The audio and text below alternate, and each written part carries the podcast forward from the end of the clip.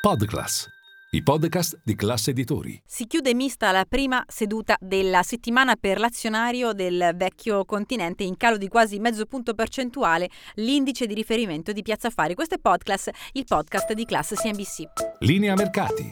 In anteprima, con la redazione di Class CNBC, le notizie che muovono le borse internazionali.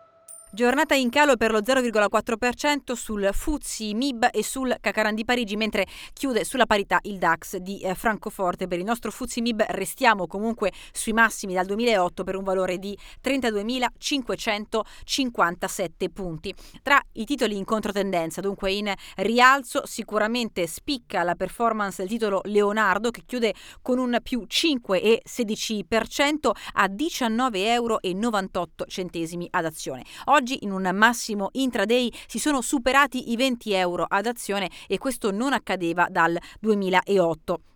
Sicuramente una eh, fase molto positiva per il settore della difesa, non solo Leonardo, massimo rappresentante sul listino italiano, ma a livello europeo sono tante le esperienze eh, di titoli quotati per il settore difesa che dall'inizio dell'anno stanno eh, avendo un guadagno a doppia cifra. Accanto al titolo Leonardo, una buona giornata anche per Iveco che chiude con un rialzo del 4,5%. Giù invece ricordati eh, Campari e Moncler per oltre 2 2 punti percentuali. Sul mercato obbligazionario da segnalare uno spread che chiude a 145 punti base, mentre il rendimento del nostro BTP a 10 anni è al 3,88%. A proposito di rendimento e obbligazioni, oggi è partita l'offerta del BTP Valore, lo strumento pensato e dedicato per i risparmiatori privati da parte del Ministero dell'Economia e eh, delle Finanze che eh, potrà vedere un'adesione a partire da oggi fino a eh, venerdì 1 marzo, salvo chiusura